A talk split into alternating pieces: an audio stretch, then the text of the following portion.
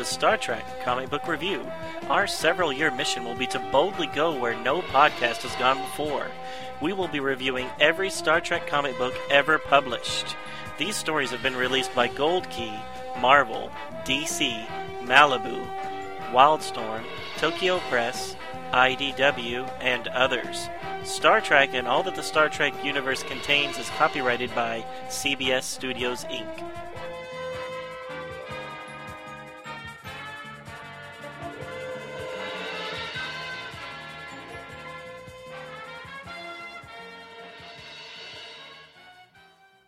Hello and welcome to Star Trek Comic Book Review with Donovan and Ken. Episode number 43 for May 9th, 2011. Yeah, so we're going to do our second of the Peter Pan quote unquote post motion picture era books called Robot Masters. Right. And we're going to follow that up with Gold Key number 10 and Gold Key number 11. And it's all greatness. It is. It is. That's, you know, there's one thing I do like about descending into the pit of literary morass, whatever, that with these kind of issues is that it just reminds you how good some of those DC and Marvel issues are. yeah, so I'm going to uh, just give a few word synopsis of each three to give you a little taste of what, what you have to come. Neon green Romulans. Yes. Uh, robots. Killer giant- robots. Yeah. Giant genies that hold the Enterprise. And Pandora's Box. So, Well, the Pandora's box and- sounds the Pandora's box sounds least innocuous. The first two, though, I mean, you got to be riveted at your seats at this point. Oh, well, I kind of like the Pandora one. It- okay. So, All right, so uh, before we jump into it, let's just throw out there again that we're wanting some viewers' choice episodes coming up pretty quick. We're going to be doing four episodes to celebrate our one year anniversary of being on iTunes. So uh, send us some suggestions if you have an, uh, an idea for a, a episode, or even let us know if you might want to partake in recording that episode. So just email us your ideas, and if you're at all interested in co-hosting, to startcomicbookreview at gmail.com. excellent opportunity to take part in this uh, this fun frolic and intellectual exercise. I- I'm looking forward to someone just saying, "Hey, you know what? I loved these these three issues, or I love this graphic novel. Right. Uh, would you mind doing it?" You know, I, I don't know. I'm just kind of curious to see what other people want to hear from us. Right. Because we're getting enough emails that we actually know that people are actually listening to this, and there are, and they are actually communicating back with us, which is which is Swish. That is great. incredibly awesome. Yeah. That is great to know that. Uh, speaking into the uh, the void, not knowing if anybody was hearing was uh, was not great. So great. Thanks everybody for uh, listening, and it's great to be hearing from you. Yeah, so just let us know what you want to hear us do, and we'll do it for you. Uh, pretty much the whole month of October, we have uh, slated for viewers' choice episodes. Excellent. Okay. right, so that being said, you want to jump into our Robot Masters issue? I will. So this is uh, Peter Pan. It's kind of cut off. It's issue 40 something. But the title is definitely uh, The Robot Masters. There are no credits given to the to the creative team, so unfortunately I can't tell you anything about that. So let's just launch into the uh, synopsis. The cover shows a cartoon robot with its arms raised with menace, right behind a real photograph of William Shatner as Kirk from Star Trek uh, the motion picture. Kirk is apparently in danger of attack from behind by the robot.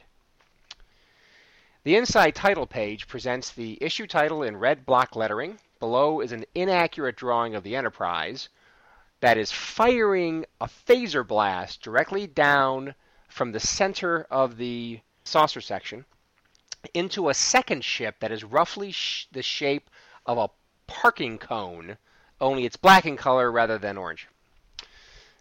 Beneath all of that is a robot next to a green skinned alien with a bullet shaped helmet on. To the left of that is Captain Kirk, who is recording a log entry telling how the Romulans and Klingons have not caused any trouble lately, and the galaxy seems to be going great right now. On the bridge, Scotty is telling Kirk of his concerns about robots not arriving that he ordered a month ago. Not only that, but robots have been disappearing from all over this system for the past year. Kirk is interrupted when he receives a priority one call from Starbase 10. Commodore Decker tells Kirk they are having robot problems. The robots that have gone missing over the past year in the Vega system are being trained to be soldiers in a Romulan army. Spock has already arranged for a ship loaded with robots to be piloted along the edge of the Vega system, where the cybernetic criminals will likely attempt to hijack it. Almost immediately, the Romulan pirate ship takes the bait. The Enterprise swoops in and disables the pirate ship. Mr. Tanka's raiding party captures the crew, which is made up of five Romulan pirates. There, I'll say it. It said it in the book.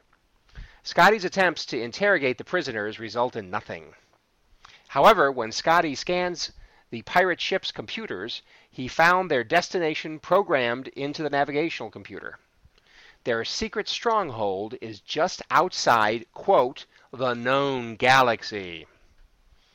Kirk orders the prisoners stripped of their clothing so that he and the rest of a daring covert team can pilot the pirate ship and take the stolen robots to the Romulan stronghold. In this way, they will be able to find the ringleaders and smash this threat to the Federation. The pirate ship departs with Kirk, Scotty, Chekov, and Tanka. These are the people that are listed in the book on board in the Romulan uniforms that oddly enough look just like their Federation uniforms. The Enterprise follows them at a discreet distance. On the pirate ship, Kirk tells Scotty to train the robots that were previously trained to be soldiers, not to fight. So, train them not to fight. They pick out the robot, quote, leader, and Scotty starts with him. They arrive at the secret Romulan base on an isolated moon on the edge of the Federation galaxy. As they approach the moon base, the Romulans hail the ship. Tanka replies generically, saying they are coming in for a landing. The Romulan flight controller states their cargo of robots will be just enough for them to have enough robots to attack and destroy Starbase 10. Then, on to the rest of the Federation. Kirk and company, followed by their robot cargo, are walking up to the moon base where they are met by Pragmar, the leader of the Romulan robot army. Kirk introduces himself and Scotty as his first mate.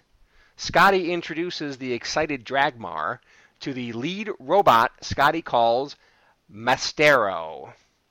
Pragmar orders Mastero to make the other robots ready to attack. Pragmar runs off to prepare the other Romulans and robots. After he's gone, Kirk tries to confirm with Scott that he has reprogrammed the robots to be pacifists and whether his programming is complete. Scotty cannot confirm, but only says he thinks he was successful. Pragmar returns with laser rifle toting Romulans and robots.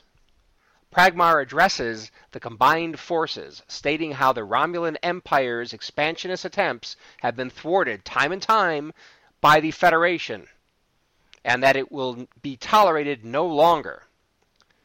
Their attack on Starbase 10 is the start of a total invasion of the Federation. Pragmar turns the festivities over to Mastero as the new leader of the combined robot forces. Unfortunately, Mastero looks as evil and aggressive as the rest of the robots, and when he speaks, he speaks of crushing the Federation and riles the rest of the robots up into a violent frenzy.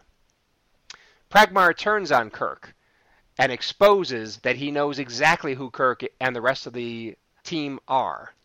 Pragmar tells them he will use the robots they delivered to be their executioners. Pragmar orders Mastero to kill the Federation spies, but rather than attacking Kirk and company, Mastero attacks the Romulans and calls Scotty friend Scotty. Scotty orders the robots not to kill the Romulans, just capture them. Later on on the Enterprise bridge, Spock and Kirk discuss Scotty's reprogramming handiwork. Kirk observes Scotty did not have the time to remove the war program completely, but he was successful in programming them to not harm members of the Federation. Spock comments on what noble, wonderful machines the robots are, and how logical and unemotional they are. Kirk is happy he feels so positively about the robot since he has brought Mastero onto the bridge to meet Mr. Spock. Mastero says hello and goes on to say he has heard so much about Spock. The end. Wow. Now, you, you really need to listen to the, the audio of of this story there on YouTube. Uh, Good. I assume especially at the end because I did not get that ending at all. Well, it, it's just yeah, I don't get it either. But it's just funny to hear the uh, the narrator's voice doing the robot. It, it's right. pretty funny. yeah, I, I hate to talk about the end, but I want to jump to the end. Sure. So I don't get the end of that. I mean, I assume the end was supposed to be comic or something, supposed to be like the light, airy kind of ending, I guess. I mean, it appears to be comic relief, but I don't get it exactly. I mean, is well, supposed to be gay? Is he a, a female robot? Has Kirk just set Spock up on some kind of blind date? I don't get it. I think they're basically just saying that you know because Spock is so cold and emotionless that he would enjoy a you know a, a robot. Yeah, a robot, a friend that that's also equally as cold and emotionless as he is. Although throughout this book, the robots seemed very emotional when they're screaming out, "Must kill, must kill." Yeah. Oh but, yeah, uh, these things, are, these robots are emotional. But very odd. You know, it, it is kind of odd how uh, Mastero has his arms on his hips there at the end. yeah, and part of his and part of his robot, uh, I, I, don't know, part of his robot thing almost looks like a, like, almost looks like like kind of like a, a skirt. A skirt, yeah. It's kind of weird, and, and the way he's standing there, a little effeminate. I don't know. Maybe it's a female robot. You don't know. I that's what I'm saying. That's what I'm saying. Now I uh, I didn't get that when I read it or listened to it the first time. Um, I thought it was just uh, he he wanted a friend or he was given a friend that is as emotionless as he is. That's right. And all he has to do is keep him charged up. Yep. Just plug them in overnight. So, never in your synopsis did you really describe what these uh, Romulans look like. Everybody listening to your synopsis is like, okay, yeah, looks just like Vulcans. Gotcha. No, no, these do not look like Vulcans. No, they are green, and the, and not only is their skin green, but their hair is green. Yeah, no, these guys are walking crayons. exactly. And they even have the pointed hats to, you know, they, they got further the crayon look. Right. Oh, good point. That's a very good point. Yeah, they're, they're wearing these. At least Maestro definitely is, but not Maestro. Um, the lead Romulan whose name is Pragmar. He's yeah. got this stupid looking bullet helmet on. Um, and what's funny is it's not even a helmet because it doesn't cover the back of his head. Oh, it doesn't? Because it's just like a. If you look on page uh, of the actual book, it's page 16, but on the PDF, it's page 18. Uh, it shows the back of his head, and it's just it's just the helmet part is only on the. Oh, you're right. And it's strapped on in the back. What's the point of that? I thought it was supposed to be uh, protective. No. Hmm. Yeah, I don't know what it's supposed to be. Hmm. Anyway, and what's the, the M on there anyway? Yeah, why does it have an M? I don't know. But on the very front of the Pope hat, I don't know. There's a big M, a red M. Don't know what that's supposed to be. Maybe, maybe, maybe that's, that's, part of the backstory. Character for Pragmar. Oh, could be. Could and be. we're just thinking that it looks like an M, kind of the way the Superman crest. We see an S, but if you were a Kryptonian, you would see that's the family crest for L. So there you go. Yep. See, there we're just go. reading into it. We're just reading too much into it because I'm sure that the writers of this and the artists took all this into account and there's just layer upon layer of exposition going on here. Exactly. And by the way, on page five, Chekov, he looks like Mark Cuban. Uh, let's see. Mark Cuban then or Mark Cuban now? Uh, what's then? No, Mark Mark Cuban now. Yeah, I see it. He does kind of look like Mark Cuban. I just thought I'd mention that. But Mark Cuban would be a wee little baby when this came out. Yeah, but I'm just saying. I, I'm just I saying hear he you. looks like Mark Cuban. Look at him. It does. And he look he he looks. I don't know. He he doesn't look good. Sorry, Mark. Anyway, yeah, Mark does not look like Chekov. not normally, but he does in this.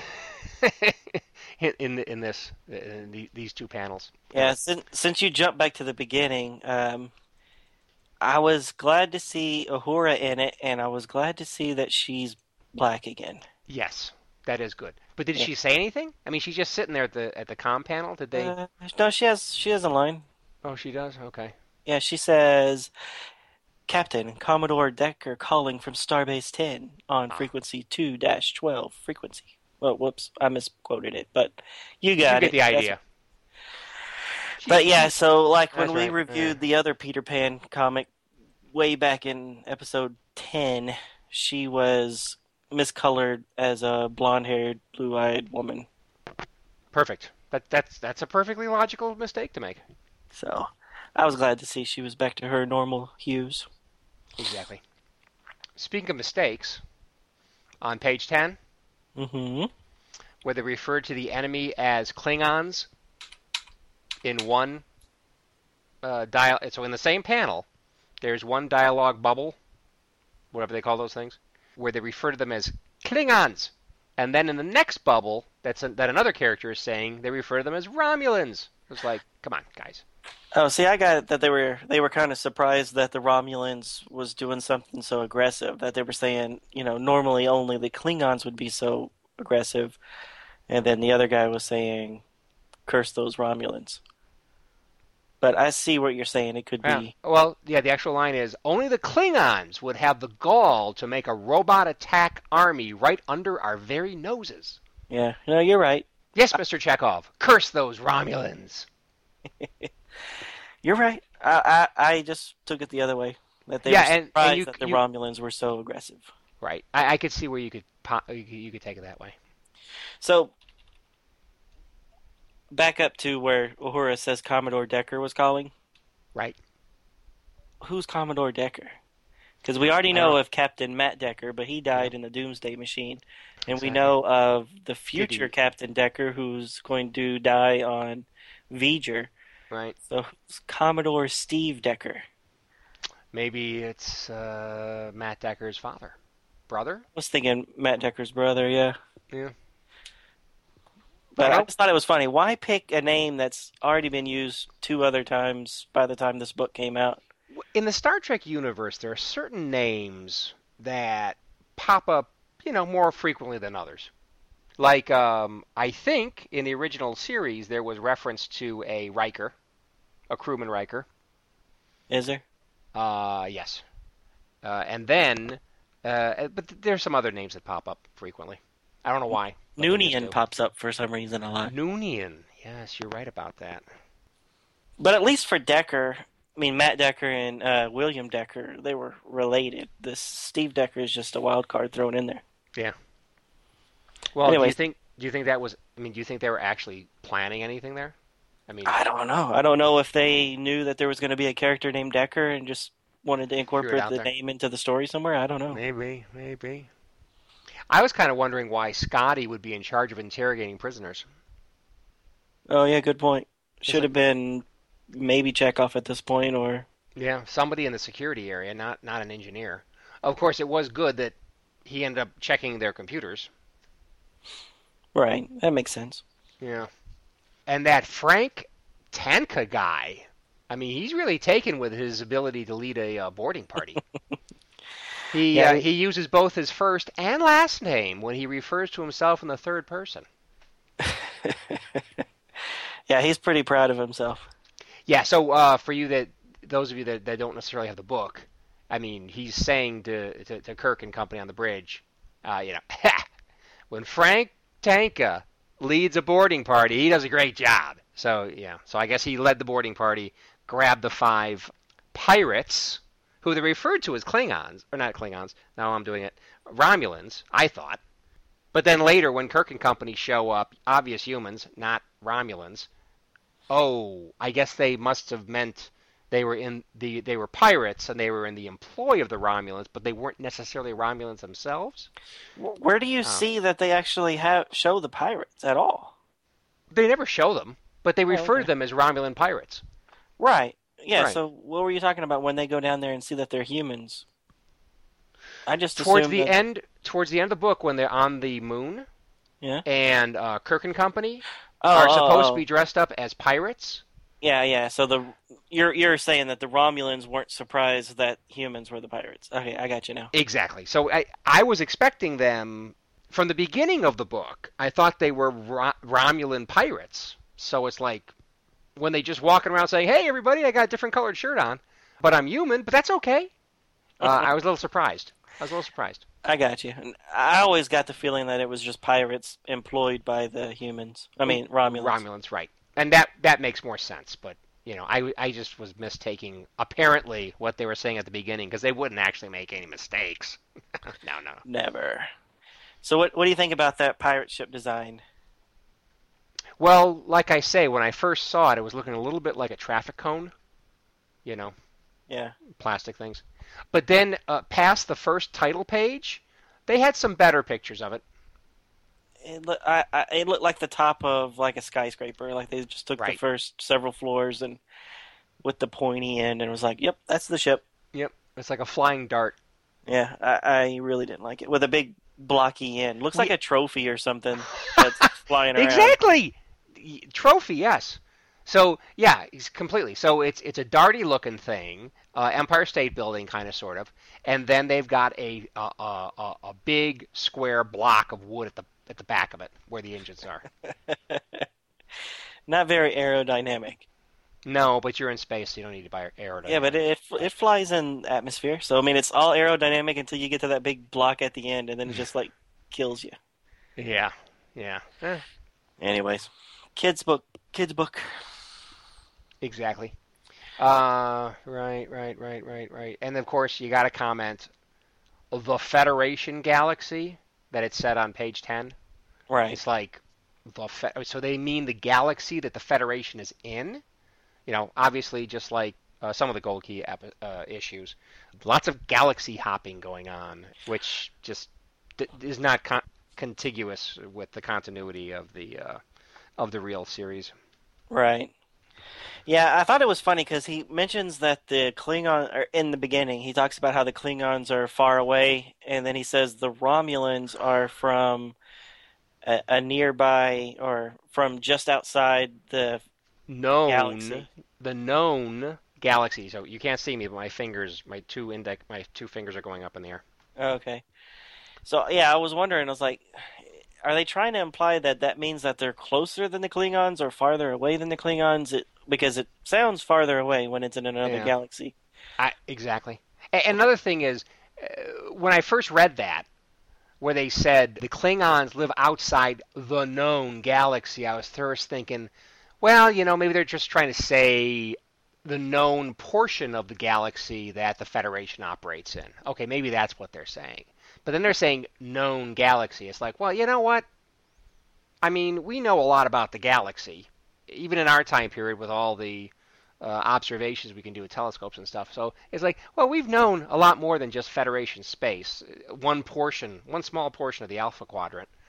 Um, we know that now. So I'm back to saying it's it's lame terminology. Agreed. But Inaccurate. again, kids book. Kids book. KB. What else you got? Uh, uh, let's see.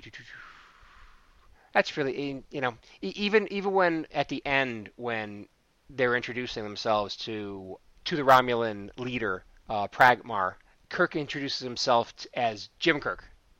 right, one word. You know, all ran together. J I M K A R K. Jim Kirk. And it's like, boy, you are really pushing it, ain't you, Kirk? And of course, in the end, we find out that Pragmar says all Romulan commanders memorize Kirk's face. And uh, so. Yeah, that was. Probably should have come up with a better pirate name there, Kirk. exactly. And Pragmar, you should probably, if you know that he's a spy, you probably shouldn't ch- choose his robot to lead your army. I'm just saying. exactly. The one that the one that they could have actually influenced. Yeah, yeah. You should have used one of your current leaders as the robot leader. You don't. Yeah. You don't pick the one that just came from your mortal enemy. Yeah. I'm just And saying. a- for next Yeah. time, Pragmar. And that's another thing. Since when do robots need leaders per se? I mean, they're robots. You program them. One, I would think, typically isn't all that different from the others. I mean, a leader. I mean, that, that's more like a human thing. I don't know. Well, I mean, you got to have a controller, and then you have your Oh. minions. Yeah. And another thing, the Star Trek universe does not make heavy use of robots. Nope. This Uh, is the one of the only times I've ever seen it. Exactly. I mean, other than other than Data, eh, which is an exception, they they they shy away from the idea of using robots. You know, except for drone probes, whatever. But human humanoid shaped robots, they don't tend to do that. So, and and uh, in this issue, robots are a common everyday thing. I mean, uh, Scotty's ordering a couple. You know, yeah, and we didn't mention the robots, but they look very 60-ish sci-fi show version of robots. Looks like it's just a 60s or 50s. They're just they're, they're not very sophisticated looking. yeah, a very bulky tin man looking outfit with a big Right. barrel chest and oh, it looks a lot like the Tin Man actually, but with a domed head. Right. Yeah, not not a very good robot design, and coincidentally, all the robots look the same. Yeah, and again, kids book. So Oh, okay, there you go. KB. gotcha. Okay, that's all I have to say about this one. All right, so then our first gold key issue.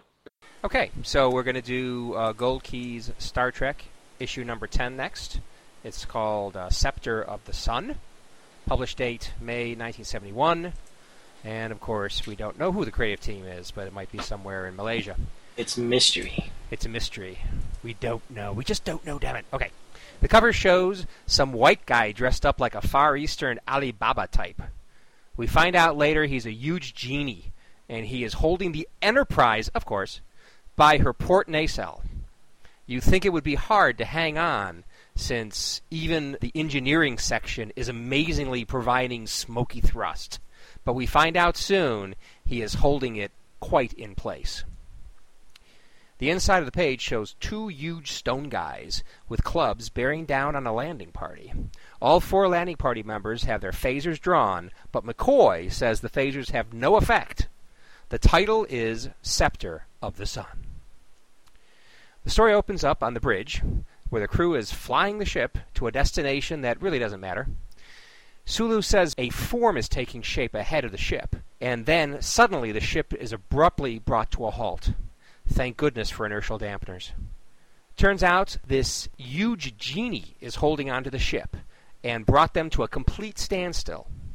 As the bridge crew is trying to figure out what this genie guy is all about, mist comes up from the deck. Kirk, Spock, McCoy, and apparently a blonde and burly Scotty are swept off the bridge, but not before they just happen to strap on their landing party belts, complete with phasers and communicators, that they apparently have just lying around. They find themselves in front of a bald guy that looks like Ming the Merciless, who says his name is Chang. He says he stopped the Enterprise and brought them before him using sorcery, not mere science. Physical attacks do not seem to work against Chang's magic. And he says he will destroy the Enterprise if the foursome do not retrieve a magical talisman called the Scepter of the Sun. Chang wants to use it against his enemy that has held him prisoner on the planet they are all on. Kirk becomes a believer in Chang's power and agrees to go on the quest to retrieve the scepter. Chang sends a hot brunette, a Barbara Eden type, named Marla, with them to be their guide and to spice up the scenery.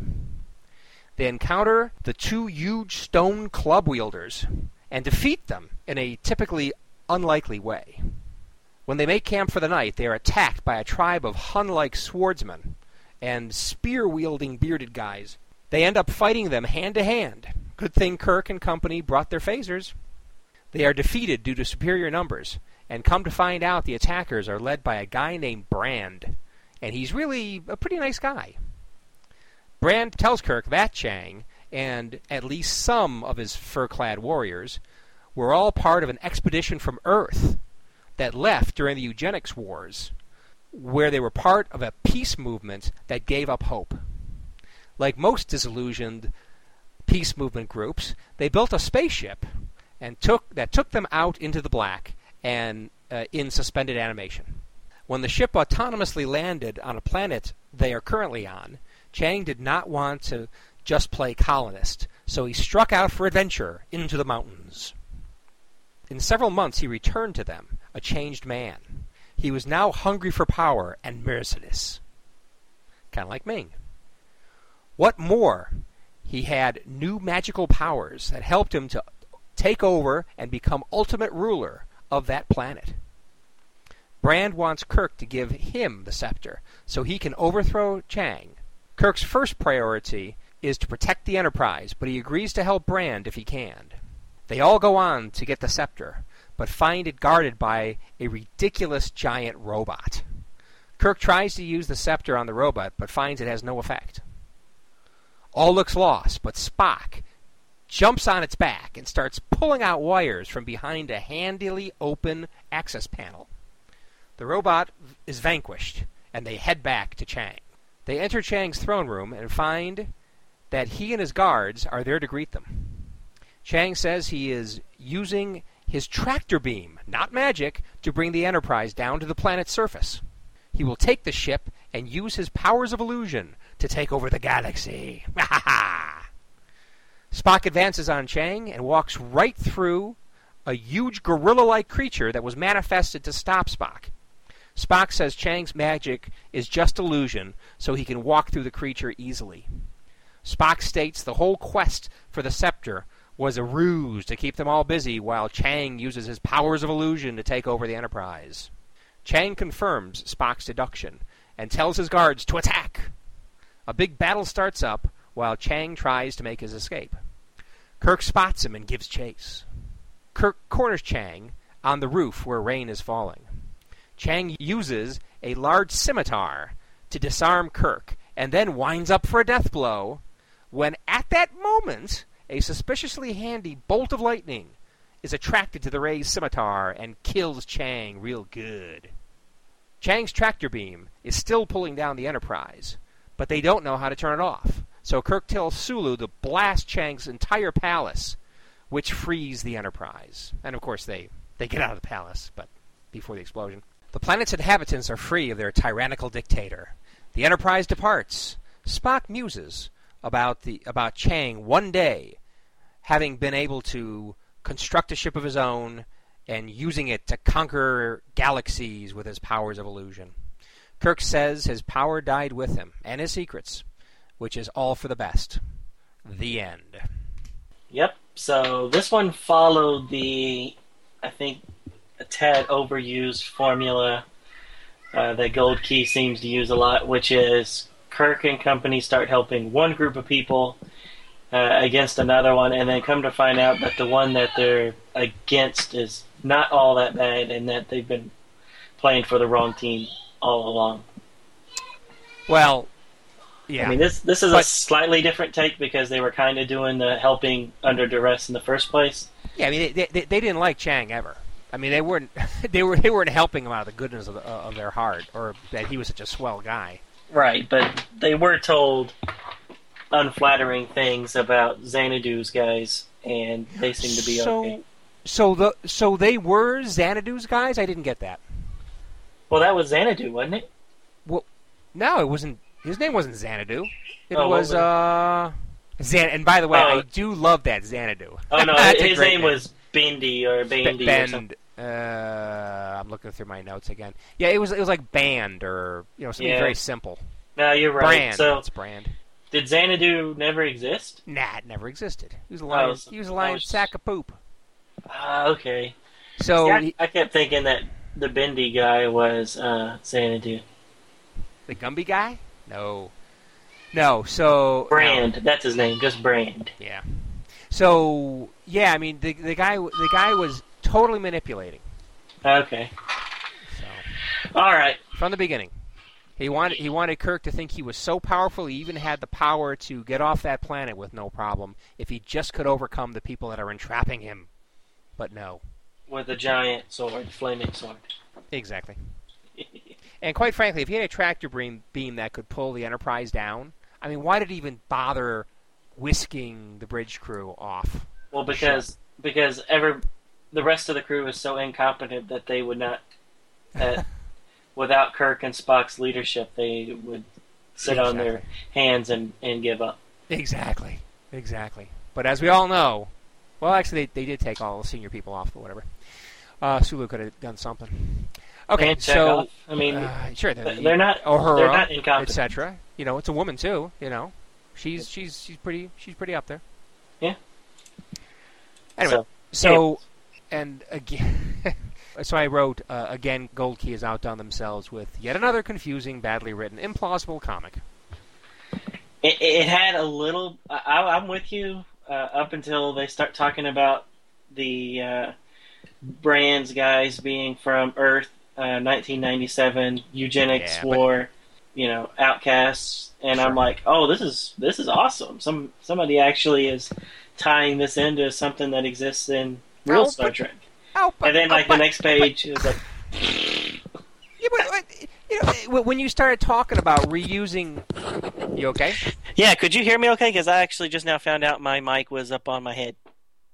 Well, y- your volume was coming in and out, and you did sound rather odd. But anyway, yeah. So when you first talked about the idea of there being a a, a well-worn, well-used thing, I thought you were talking about the euge- the the people leaving post-eugenics wars because that's the same. They use that multiple times. So the, the This the, is the first time Gold theme Key where- did it. Uh, that could be, but there are multiple comics that have used that idea. So people left on or around the time of the eugenics wars uh, on some kind of a sleeper ship, so redoing the uh, Khan thing, and then uh, you know the Enterprise finally with warp drive catches up to them. Uh, people that left hundreds of years ago, and they have problems with them. So Right. that's the part I thought you were gonna talk about being something that's been used over and over again. Now, I actually liked the eugenics war part. I, I thought I thought that actually gave the story a little bit more credibility, but then they just pooped on it and uh, it kind of unraveled into a big mess. Especially when he just randomly gets shocked by lightning. I'm sorry. That, that that probably got totally distorted when I when I blurted out like that. Yeah, yeah. I mean, I, I mean, you know, there's some things that writers put in into, you know, we just have to explain it some way, or they have to get out of it some way. But to me, this one seems to be like the most random way of ending the main villain. Just lightning out of nowhere kills him. Wrath of God. So, I mean, I wish they would have at least tried to explain it that, you know, maybe the tractor beam that was right there was causing ionization in the atmosphere and that caused a freak lightning bolt. But they didn't even try to explain it. Just like, No, eh, it just lightning, happened. he's dead. Exactly. He's fried. So the big bad's gone. We've already filled up our quota of pages. Now let's let's wrap up. let's move to wrap up. Yeah, so speaking of wrap up, uh, I, I only have like a couple more things. The uh, the genie on the cover and at the beginning of the story holding the um, Enterprise, obviously, I, I think a throwback to Adonis holding the Enterprise with his big green hand in uh, Who Mourns for Adonis, Mhm. uh, which I liked. I mean, if you can if you can buy it in Star Trek the the actual show, uh, there's no reason why you couldn't buy it here. Uh, buy it in the original show. well, you have to because it's there. But uh, the, the part that I didn't like about you know everything being illusion is why would you create illusions that had weaknesses? I mean, why make your rock monsters so that they're so stupid that they'll end up hitting each other and destroying themselves? Why would you make your robot with a panel that you know Spock can easily pry open and start fiddling with and destroy your whole robot? I just didn't understand that. I mean, if he really wanted to get them out of the way, why did he not make his illusions a little more threatening and just kill them? Good question. Why why didn't he just set sick his palace guards on them right away? I mean, they, they went ahead. Scotty tried to attack him, and through the power of illusion or something, he was able to stop Scotty and turn him around. I mean, while while he's frozen like that, just have your palace guards behead him. I mean, what's the what's the big deal? Yeah, and and the other thing about illusion is that you know I can buy that you can trick people or you know Vulcans, humans, whatever they are, into thinking they're seeing something that's not really there. But you can't trick the Enterprise into thinking that it's been grabbed by a giant hand and being held in place like that.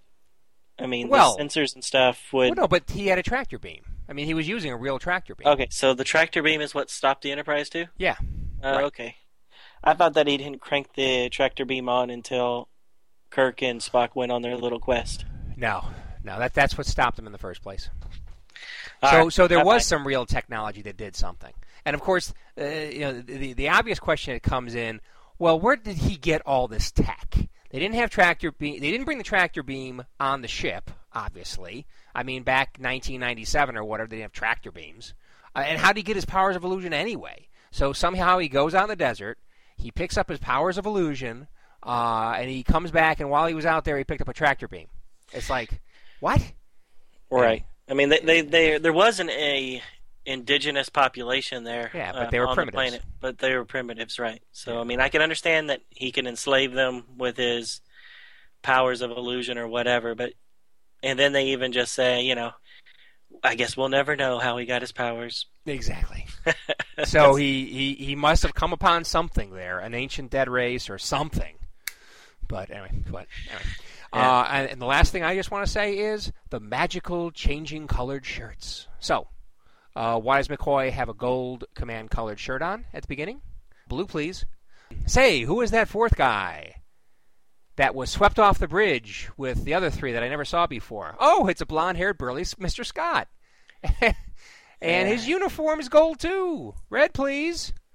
And then uh, later, a few pages later, oh, I should have waited. McCoy's shirt magically turns blue just before the human shaped rock giants come after them. Uh, Scotty's too is blue, which again is not right. And then uh, now Kirk's is blue. Wait, there you go. All the shirts have changed back to uh, back to gold again when the attack starts. I mean, Kirk and Spock. Oh no, actually Spock's the only guy that I think they had his uh, shirt the right color, blue, the entire time. Yeah, and I'm looking at the panel that you say that their cut their shirts turn back to blue. I don't. I think they're supposed to be yellow, but they're they're in shadow or something. Oh God, come on. Yeah, because if you look at Spock's blue shirt and compare it to McCoy's blue shirt, I mean, Uh-huh. McCoy's shirt actually looks like a little green. So I was I was thinking that that's supposed to be his gold shirt, but in in shadow or whatever. Wow, you give these comics so much credit. I can't believe it. But it's still the wrong color. I'm I'm, oh, not, it's, I'm not. Yeah, and it's yeah, uh, whatever. yes. Uh huh. But but yeah, I mean, Scotty what- being depicted as a, a surfer dude is not new. He's been doing that for the last Couple few issues. issues. Yeah. Now I didn't say it was new. Uh, we talked about it offline. The the girl in here that's just Mhm. there to for exposition. What little exposition, she actually gives. and Uh, eye and eye candy. yeah, she she. There's one panel where she's kind of walking, and I swear that her little skirt thing is a tad too low. it, it well, just it's, a it's, it's very- certainly it's certainly lower than Barbara Eden ever had on I Dream of Jeannie. I must say that. Yeah, I'm like, because that Uh, it's it's the only panel where it actually shows her belly button. Uh-huh. All the rest of them, her belly button's kind of missing. But in that one, her belly button's there, and then her pants are really low. yeah. And I'm like, that just looks weird. Oh, that that wasn't the word I was thinking of, but yes, yes. Yes, we'll go with weird. Okay. Get Donovan, I, I feel all funny in the pants. Ugh. That's just weird, Ken. It, it, think of Okay. baseball, and it'll go away. That will be the code word. That's just weird. Okay, All that'll right. be the euphemism. Okay, well, let's move on then. Star Trek number 11, released by Gold Key, uh, August 1971, entitled The Brain Shockers. Ooh. This was a good one, right, Ken? Riveting. So, just if you don't mind asking, were, were you still a fan of Star Trek in 1971? of course I was. Okay, because, I mean, you Ever since I was a kid.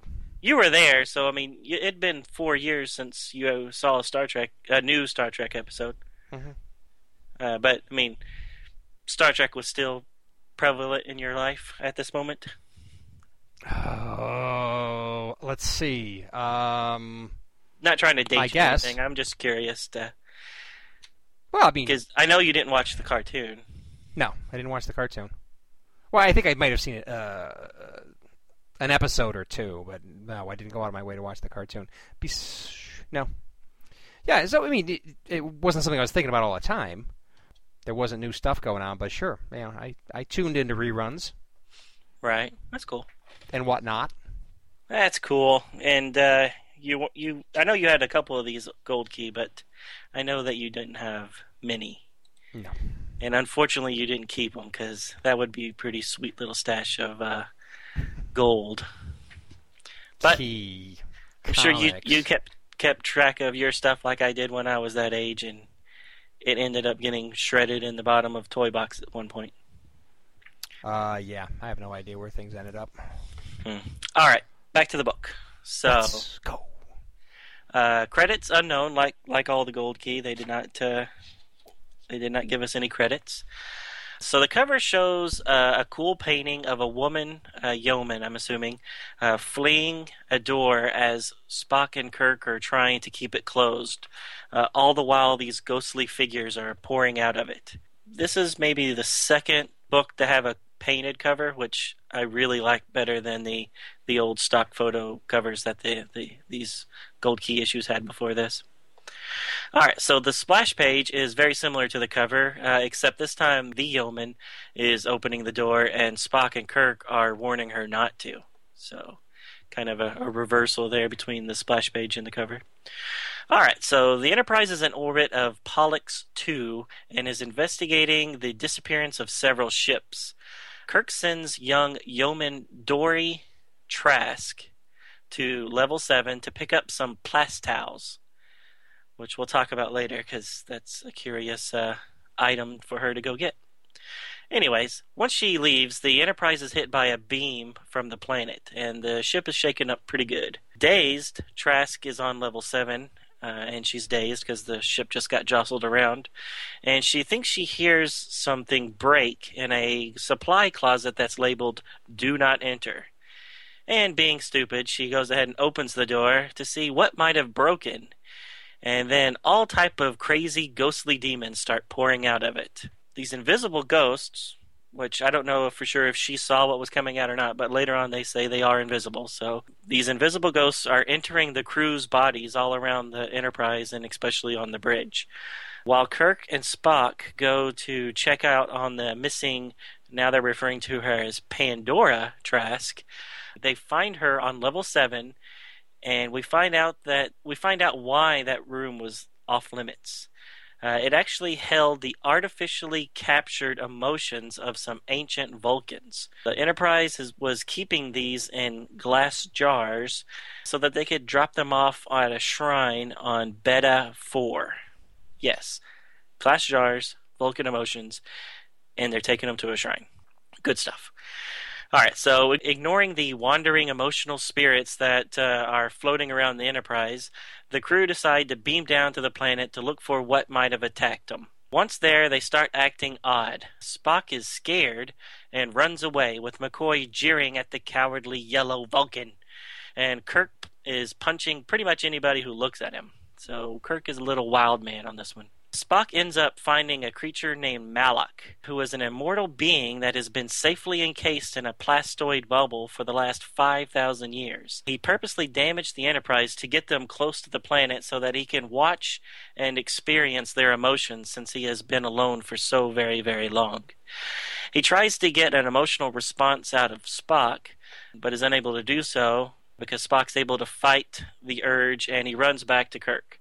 He then brings Kirk and the company back to Mal- Malak uh, in an attempt to reason with him. Malak starts his emotional control again, and Spock uses this as a diversion so that he can cut a hole in the plastoid bubble and hotwire the emotional device so that it ends up absorbing the Vulcan uh, emotion the the Vulcan emotional spirits uh, that have been possessing the crew. The Enterprise is allowed to leave now that Malak has all the Vulcan emotions to keep him entertained for another five thousand years. The end. That makes perfect sense. Doesn't I it followed, though? I followed all of it. Well, was it a bad synopsis or was it just uh, a bad story? The synopsis was just fine, Donovan. Okay, just making sure. It was just fine. Uh, of course, naturally, in the synopsis, you can't get all the subtleties of the story, the subtle subtext, the literary fabulousness of this issue. Actually, for a gold key, I think this is a, a better than average gold key issue. But naturally, we continue to have the hallmarks of all gold, gold key comics. For instance, the Enterprise swooshing out to their next adventure with flames and exhaust coming out of the nacelles and the engineering section. So, you have some of the normal stuff that goes with gold key inaccuracies, but uh, I I think it's better than, than what they normally do. I, I liked it all except for emotions trapped inside glass bottles and her name being Pandora Trask. Well, but but that's okay because it wasn't always Pandora Trask. The name changed, didn't it?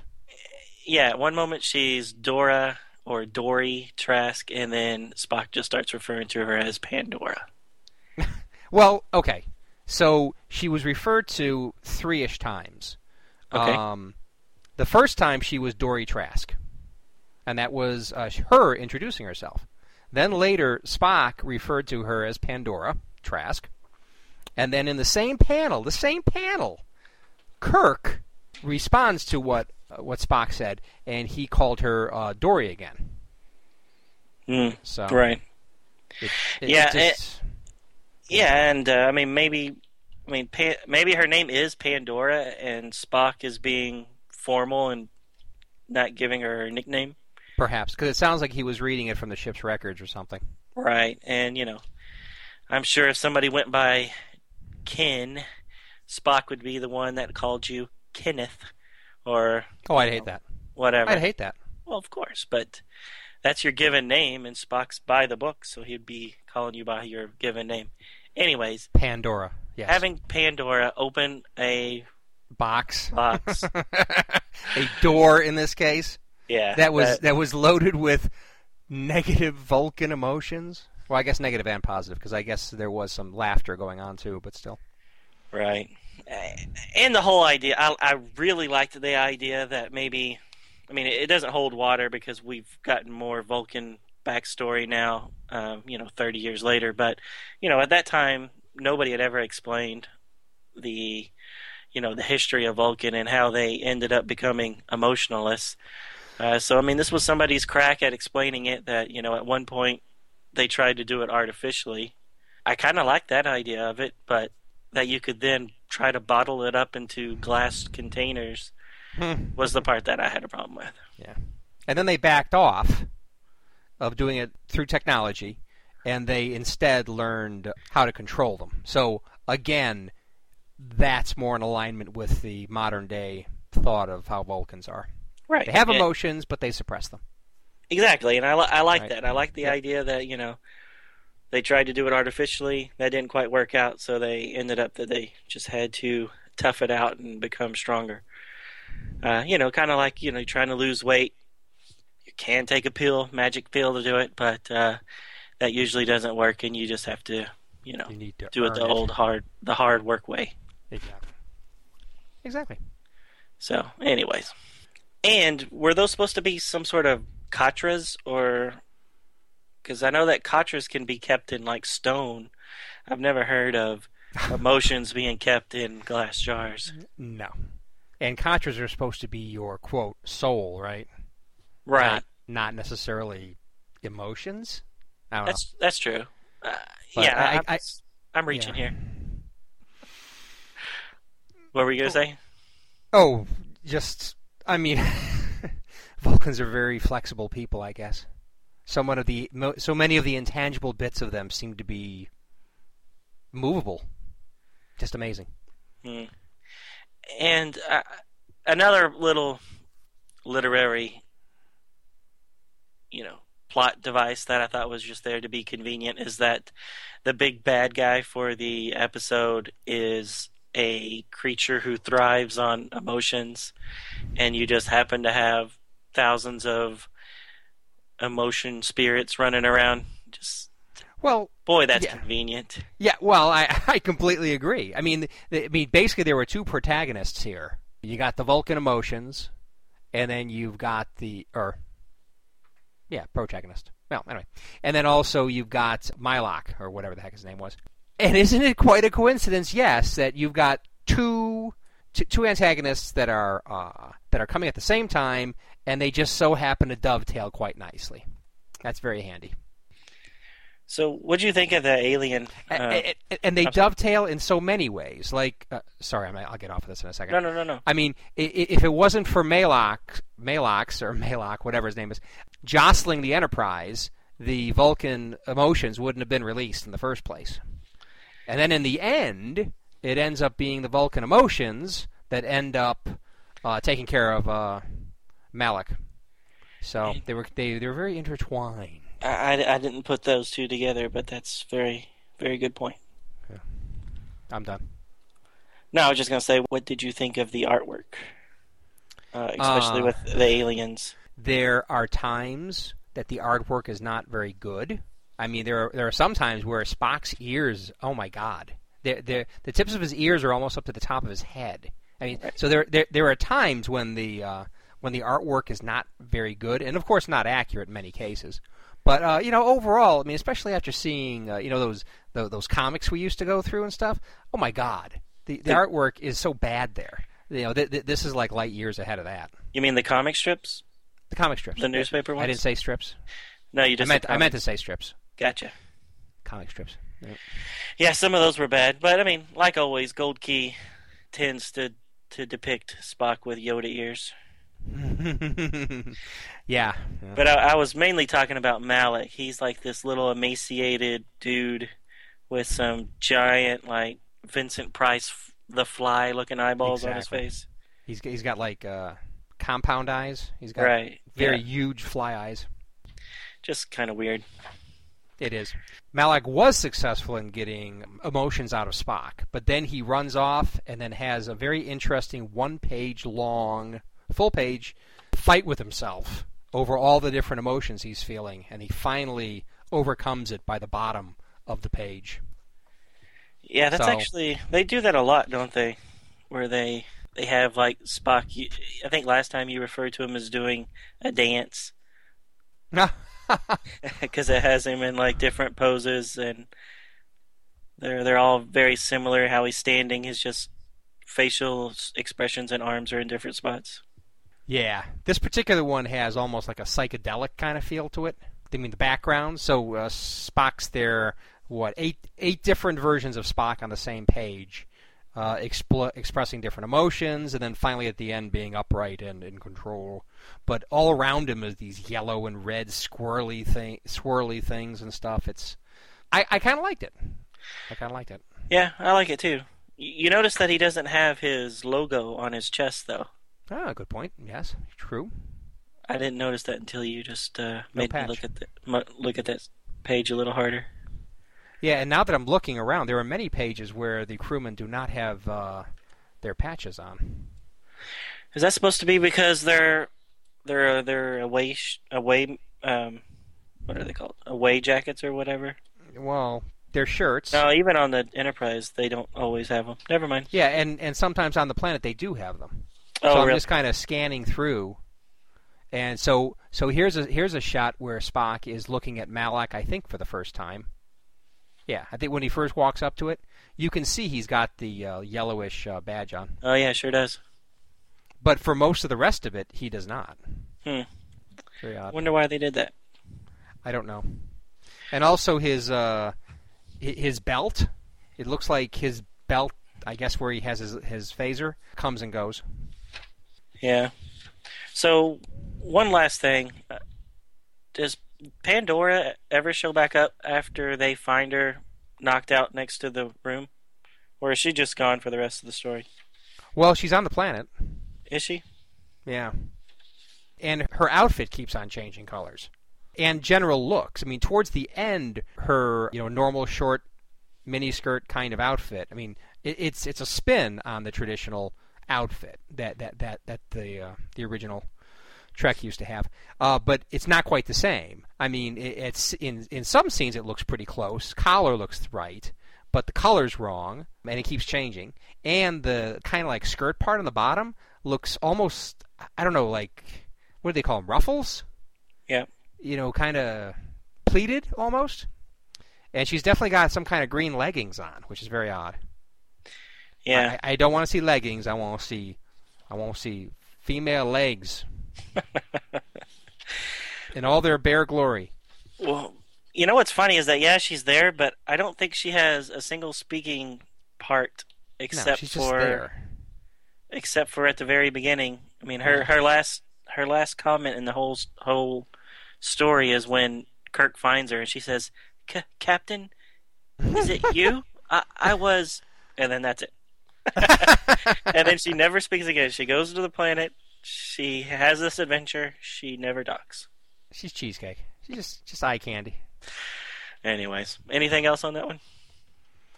Uh, let me see. Um, I was a little put off when I was reading and saw Spock say when he saw the, the, the energy spikes from the planet, activate force screen. I mean, really, ray shields. Hello, activate force screen. I mean, since when did when did they say that? Uh, put me off a little bit. Um, we already talked about the uniform. Yeah, another thing is why was were Kirk and Spock and, and the people that were in on a on a deal so secretive about transporting those uh, Vulcan emotions? Did, did they did they explain that? no, they didn't. I mean, even Bones didn't know. So the majority of the uh, of the crew did not know, even Bones. And so what's what's with the secrecy? Well, wasn't it because they were, and maybe I'm just misremembering it. Um, they were keeping it secret because the Vulcans didn't want people to know that they did that at one point, and so they were trying to secretly send them to the planet Beta Five. Where they were going to put it in a shrine? Yeah. I, I don't remember them explaining that, but maybe that was the reason. So they they came out and said that they were embarrassed or something. Uh, I don't know. Maybe I'm just reading into it. I'm kind of skimming it now, and I don't see that. But that is what I thought when I was reading. it. Right, right, and that may be the case, but I Anyway, don't know. I, I- I, I- I obviously read too much into it. well, maybe that's exactly right. But I, I didn't see that they, they explicitly said. Um, uh, eh. That's all I have to say. I already we've already made all my points. All right, so that wraps up this episode of Star Trek Comic Book Review. With Donovan and Ken. Thanks everybody for listening. So See you next just, time. Hey, just real quick, don't don't don't be in such a hurry, kid. Let's, let's move them out. No, I'm just gonna let you know that next week we're starting our Gary Seven series. So we're going to be doing issues number 49 and 50 of Star Trek um, DC Comics. It's uh, Gary Seven, obviously. Excellent. Uh, we'll be doing that for the next five weeks before we move on to our viewer's choice. So send us your ideas at startcomicbookreview at gmail.com. yes, please do. Now you can rush them out the door there, Ken. Go ahead. Thanks for joining us, everybody. We'll see you next time. Take care. Thank you for listening to Star Trek Comic Book Review. All Star Trek stories and characters are copyrighted CBS Studios Incorporated. All music, stories, and characters discussed are for entertainment purposes only. You can email us at startcomicbookreview at gmail.com. Visit us at our website, www.stcomicbookreview.com. Subscribe to us via iTunes or friend us on Facebook at first name ST Comic, Second Name Book Review. See you next time on Star Trek Comic Book Review. Let's get the hell out of here.